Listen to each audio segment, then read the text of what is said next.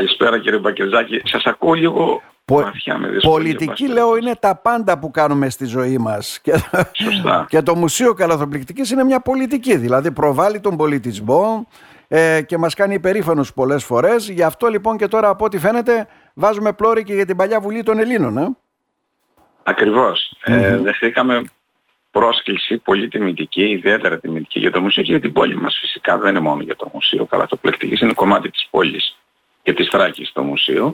Δεχτήκαμε λοιπόν πρόσκληση ώστε τρία σημαντικά εκθέματα με μεγάλη ιστορική και καλλιτεχνική αξία και συναισθηματική φυσικά να δανειστούν για ένα εξάμεινο περίπου ε, στο ιστορικό και εθνολογικό, στην ιστορική και εθνολογική εταιρεία Ελλάδος που λειτουργεί το μουσείο ε, στο κτίριο της Παλιάς και όπου θα γίνει η έκθεση όπως είπα για ένα εξάμεινο με θέμα ε, με κεντρικό τίτλο από την ε, Μεγάλη, μεγάλη στη σύγχρονη Ελλάδα. Στη σύγχρονη Ελλάδα. Ναι. ναι, ναι, την πορεία που έκανε ο ελληνισμός από την μεγάλη ιδέα, τη μικρασιατική καταστροφή και το πώς θέσαμε σήμερα.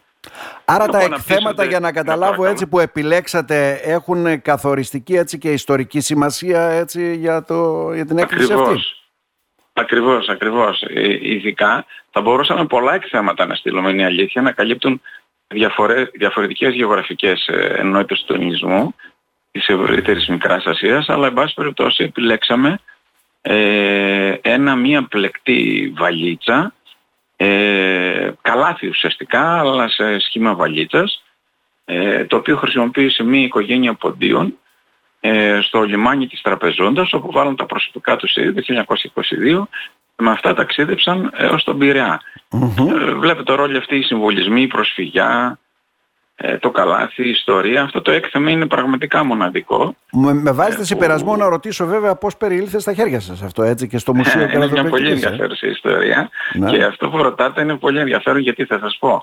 Ε, το μουσείο πέρα από την έρευνα που κάνει το ίδιο δηλαδή σε πολλά σημεία της γης έχει ένα, ε, ένα τεράστιο χορηγό εντός εισαγωγικών το βάζω, θα σας εξηγήσω mm-hmm. αμέσως.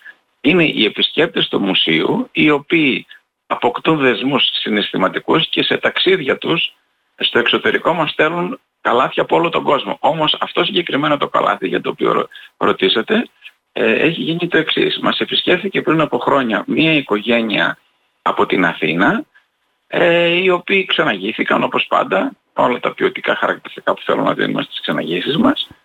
Και μετά από περίπου 10 ημέρες δέχτηκα ένα τηλεφώνημα από την οικογένεια αυτή την οικογένεια Ερμόπουλου και μου λένε ε, είμαστε στην Κομωτίνη μπορούμε να πιούμε ένα καφέ Μάλιστα.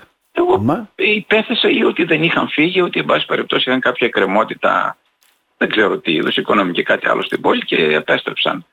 Και πήγα πραγματικά να πιούμε καφέ αφού με προσκάλεσαν έτσι σε κεντρικό ξενοδοχείο της πόλης. Και όταν ξεκινήσαμε τη συζήτηση βγάζω ένα μεγάλο πακέτο, έτσι πολύ ωραία, ε, ένα πολύ ωραίο πακέτο και μου λένε αυτό είναι για το μουσείο. Είναι το καλύτερο μέρος στην Ελλάδα που μπορεί να μείνει και να διατηρηθεί μνήμη. Mm, Εντυπωσιάστηκα ότι έχει μέσα και ναι, το ανοίγω ναι, ναι. και βλέπω αυτή τη βαλίτσα και μου είπαν ότι είναι οικογενειακό κοιμήλιο. Το διατήρησαν δεκαετίες και το χαρίζουμε με όλη μας την ψυχή και την αγάπη στο Μουσείο Καλαθοπλοκή. Ήταν πολύ συγκινητική και περίληφθε εις γνώση και του Ιστορικού Μουσείου η ύπαρξη αυτού του εκθέματος και μας το ζήτησαν. Επίσης δύο άλλα εκθέματα ναι. διαφορετικά ε, που στείλαμε, δανείσαμε. Το ένα είναι ένα χειροκάλαθο κατασκευασμένο από φλούδα φοντουκιάς όπως γινόταν στον εύξηνο κατασκευάστηκε από ένα πόντιο καλαθοπλέκτη πρόσφυγα ε, στον εχώρη της, στο ροδοχώρη συγγνώμη της Νάουσας αλλά έχει το εξής καταπληκτικό ε, πάνω στη χειρολαβή ο πόντιος αυτός καλαθοπλέκτης ναι. ε, πάντα με τη μέθοδο της πυρογραφίας έβαζε τα αρχικά, σχημάτιζε, ζωγράφισε εντός εισαγωγικών τα αρχικά του ονόματός του, νη κάπα συγκεκριμένα, Νίκος mm-hmm. με ένα τέτοιο τρόπο που ουσιαστικά ήταν μια ευθεία παραπομπής στα βυζαντινά μονογράμματα, σαν αυτά που βλέπουμε ναι. και εδώ στην Αναστασιούπολη κλπ. Ήταν κάτι πολύ εκπληκτικό γιατί πώς συνεχίζεται μέσα η παράδοση του Βυζαντίου μέσα από την καλαθοπλεκτική Βλέπω τα καλάθια δεν είναι απλά αντικείμενα, κουβαλούν ιστορία επάνω τους. Ε, αυτό είναι το δεύτερο έκθεμα. Ναι, τώρα και εδώ με βάζετε σε πειρασμό. Αυτό πώς το βρήκατε; Ξέρω ότι όλα είναι μια ιστορία, ότι έχετε ταξιδέψει ναι, πολλές φορές.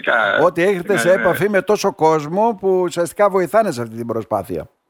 Ναι, κοιτάξτε, αυτό έγινε, το βρήκα εγώ με προσωπική έρευνα ε, στη, σε μια ερευνητική εξόρμηση στη Δυτική Μακεδονία και στην επιστροφή ε, ε, σταμάτησα και στην Άωσα και έψαχνα εκεί τέλος πάντων έκανα έρευνα σε χωριά με προσφυγικούς ε, με προσφυγικές οικογένειες, με προσφυγικούς πληθυσμούς.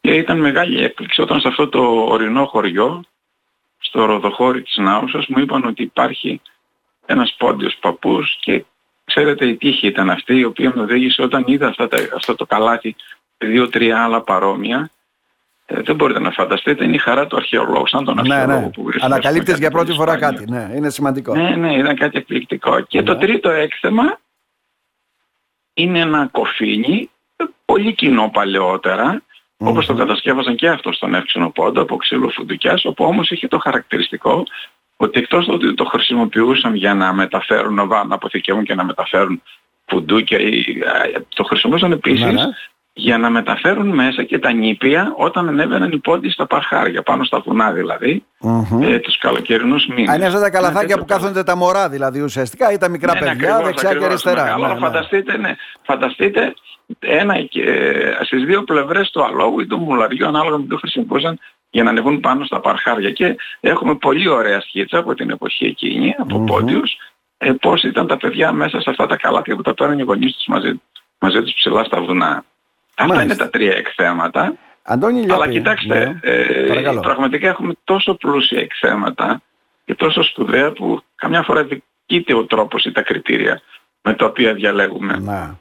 Τα προσέκτηση. Ε, Καλά, νομίζω ότι είναι, δεν ξέρω έτσι πανελλαδικά τι γίνεται, από τα καλύτερα μουσεία καλαθοπλεκτικής, έτσι δεν είναι; Κοιτάξτε, ναι, εγώ νομίζω είναι παγκοσμίως από τα καλύτερα, ναι. γιατί είναι ένα μουσείο το οποίο δεν επικεντρώνει μόνο στην αισθητική των αντικειμένων, Αλλιώς ε, έχουμε κάνει και ταξίδια και στην Κίνα και αλλού και μπορούσαμε να φέρουμε ε, εκθέματα τα οποία θα ερέθησαν την αισθητική ας πούμε την περιέργεια των, mm-hmm. των επισκεπτών. Δεν είναι όμως αυτός ο στόχος μας. Τα καλάθια για μας έχουν ανθρωπολογική αξία, ιστορική αξία και αισθητική φυσικά.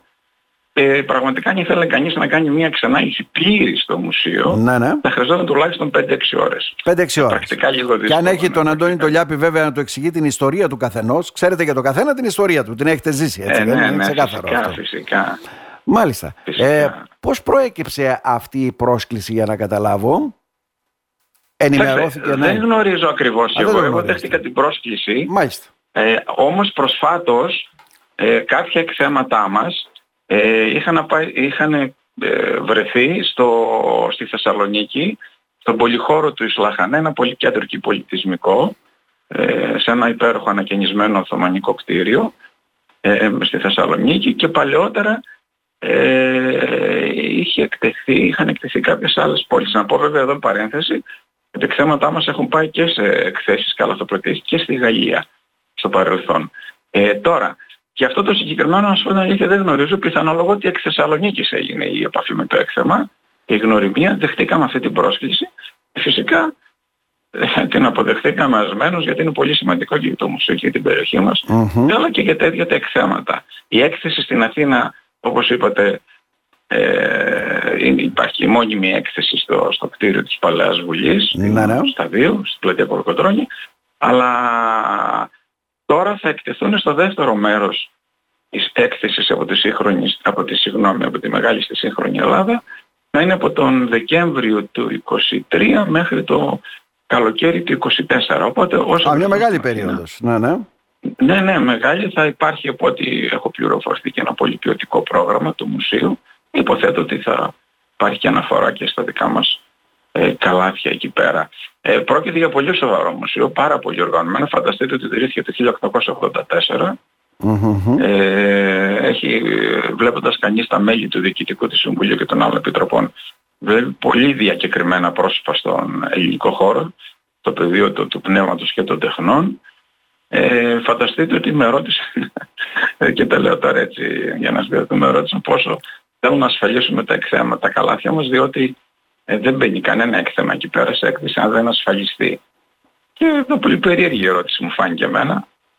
Σας είπα ότι η ιστορική αξία, η συναισθηματική είναι ανεκτήμη, τώρα η οικονομική είναι αδύνατο να τα αποτιμήσει κανείς αυτό. Mm-hmm. Μπορεί να βάλει ένα ευρώ, μπορεί να βάλει ό,τι θέλει. Να, να. Δεν εκτιμάται. Mm-hmm. Δεν εκτιμάται αυτό, ναι, δεν μπορείς να το αποτιμήσεις σε ευρώ και σε, σε χρήμα.